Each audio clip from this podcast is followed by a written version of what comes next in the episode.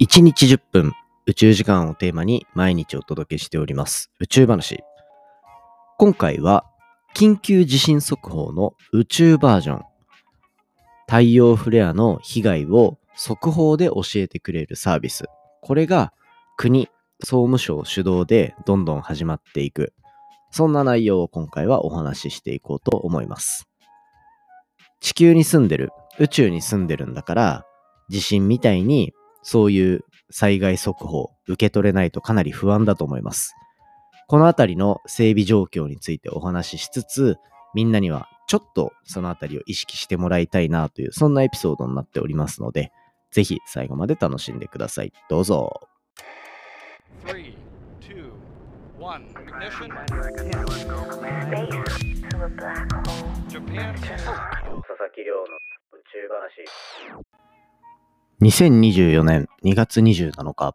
始まりました佐々木亮の宇宙話。このチャンネルでは1日10分宇宙時間をテーマに天文学で博士号を取得した専門家の亮が毎日最新の宇宙トピックをお届けしております。本日でエピソードが1236話目を迎えております。基本的には1話完結でお話ししてますので、気になるトピック、気になるタイトルからぜひ聞いていただけたら嬉しいです。ちなみに前回は、宇宙からの災害をどう防ぐのか、太陽フレアは2025年が超危険という話をさせていただきました。こちらは、集英社のウェブメディア読みたいで連載している内容から、まあ面白い部分を抜粋してお届けしてるっていう感じになりますし、その前は日曜特集っていうことで、先週1週間、毎日宇宙の話した内容を振り返っていく。まあそんな回になってますんで、ぜひ好きなところから聞いていただいて、まあ聞きながらぜひね、フォローボタンも忘れずに押しておいてください。よろしくお願いします。そんな感じで、じゃあ早速今日の本題いきますか。これね、今収録してるんですけど、僕多分花粉症なんですよ。この花粉症でくしゃみが途中で出るっていう危機感を覚えながら今やってるのがちょっと怖いですね。はい。頑張っていきたいと思います。で、今日お話しするのは、またちょっと太陽フレア関連のお話です。これ、日本の、まあ、政府主導で動かしていくプロジェクトで、太陽フレアの緊急地震速報バージョン、これを作っていこうとしている、そんなお話ししていきたいと思います。今回お話しするのは、これ、2024年度。まあだから、一応年度だから来年度になるのかな。って言ってももう2月の末に今なってきているので、2024年度に導入が予定されている新たな太陽フレアのこう周知メールシステムこれがどんどんどんどん展開されていくような計画が発表されております。まあ、太陽フレアの危険性については、これまでポッドキャストで何度もお話ししてきているので、ぜひね、過去の回聞いていただきたいなと思うんですけど、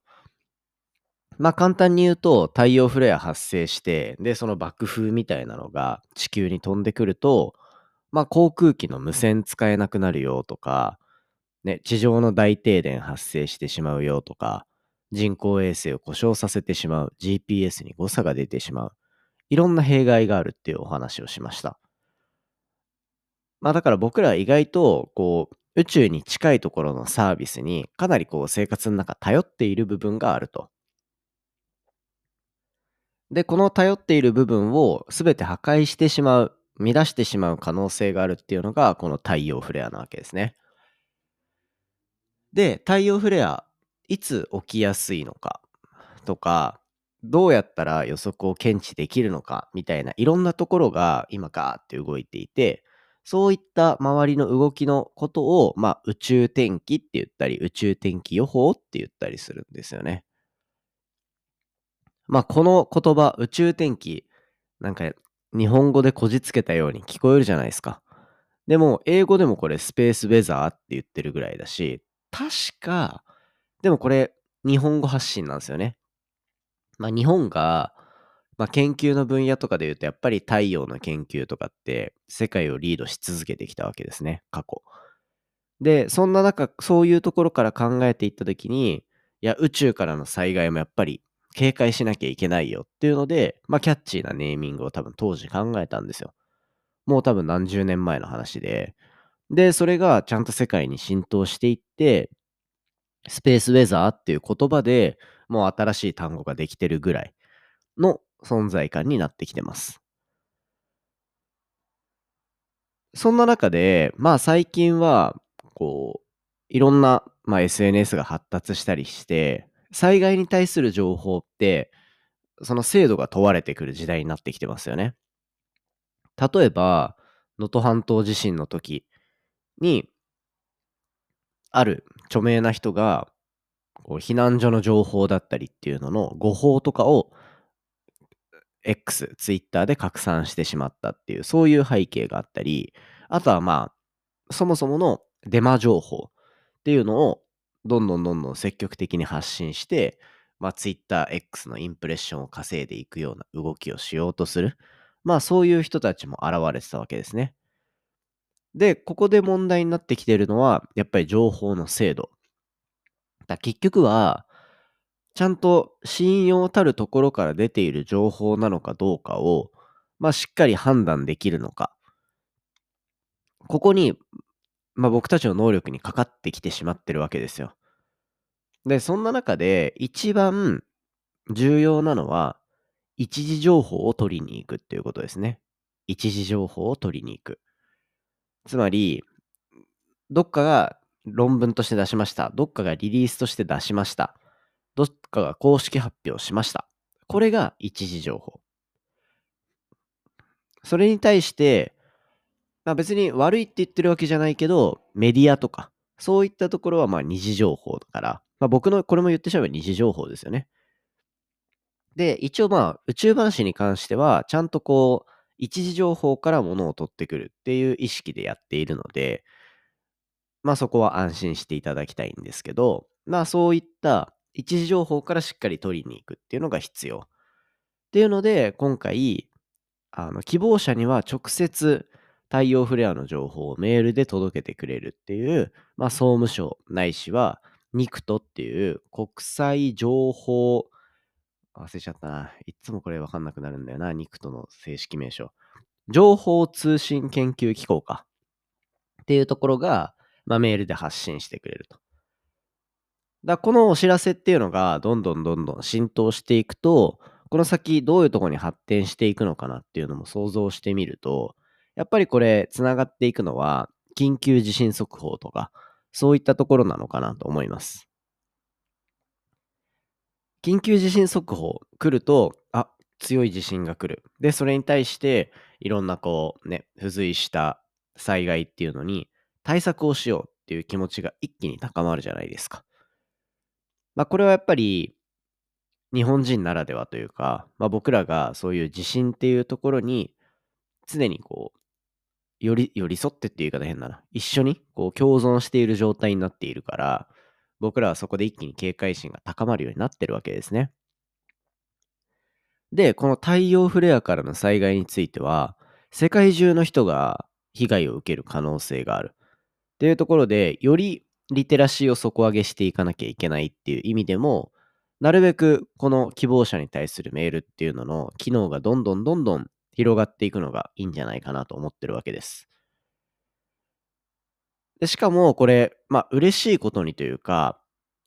速報をもらって動き始めるっていうとこまでのタイムラグがあるのが宇宙天気のいいところですね。例えば、緊急地震速報だと、受け取って結構すぐに揺れが来たりするじゃないですか。で、ただ、太陽フレアに関しては、フレアが発生したっていう情報が、まず光のスピードで太陽から飛んできますね。で、その後、その爆風とかで飛んできた物質っていうのが、えっと、10分以上のこうラグがある、10分は嘘か。まあ、数分から10分以上のラグがある状態で飛んできて被害を発生させる。二次的にね。っていう話になってくるので、速報を受け取ったタイミングから、こう、対策までの時間が練れるっていう。例えば、昨日のこう災害太陽フレアっていう災害への対策で言うと、じゃあコンセント抜いてみるだとか、あとはこう、停電に備えて、なんか準備するとか、ちょっと水準備しとくとか、それぐらいができるタイムラグがあるわけですね。だからこのあたりをしっかりとこう対策の方法も考えながら、こう宇宙からの災害、太陽フレアっていうところに向き合っていくっていうのが、これからのこう地球での生き方になってくるんじゃないかなと思います。まあ、外国人に地震の時の逃げ方とか教えたりするじゃないですか。それと同じ感じで、太陽フレアからの逃げ方、備え方、ここはみんながしっかり知っておくべきな部分だと思っているので、宇宙話ではそういうところは結構啓蒙していこうかなと思っております。まあ好き好んでね、連載の中で太陽フレアの話もしているぐらいなので、あの僕のこう伝えたい熱量っていうのは皆さんに伝わってるんじゃないかなと思います。まあ昨日の話も含めて連載まで読んでない人はね、ぜひ読んでみてください。ちなみに週間ランキング今3位まで来てます。これ嬉しいですね。あの、ランキングが上がっていくといいらしいので、ぜひ皆さん、あの、リンクから飛んでみてください。よろしくお願いいたします。はい、本編は以上ですね。どうですか？まあ10分だからいい具合にサクッとしたボリュームでいけてるんじゃないでしょうか。で、これね、10分にしたことによる影響みたいなとこで言うと、1個、ツイッターでタソ吉さんからコメントいただいてます。宇宙話、一つのエピソードが少し短くなりましたね。個人的には今くらいが聞きやすいです。日曜日のまとめ会もボリュームアップしてより面白くなりますね。とコメントいただきました。たそきちさんありがとうございます。そうなんです。こう、やっぱ短いぐらいの方が実は毎日聞くにはスナック感覚でちょうどいいのかなと思うので、ぜひ、あの、10分が良かったよっていうのと、いや、20分ぐらい喋ってくんなきゃなっていう気持ち、多分いろんな気持ちがあると思うので、皆さんのご意見お待ちしております。はい。ということで、最近はちょっと仕事が忙しすぎて、若干こう気が参ってきそうになってきてますが、頑張っていきたいと思います。もう今ね、大変なんですよ。教科書の印刷所への入稿みたいなのがあって、それをガーってやんなきゃいけないし、で、それ教科書書いててね。で、えっ、ー、と、連載の次の、あの、記事の締め切りも実はかなり迫っていてやばいなっていう状況にもなってるし、確定申告もあるし、もう最悪です。やばいです、かなり。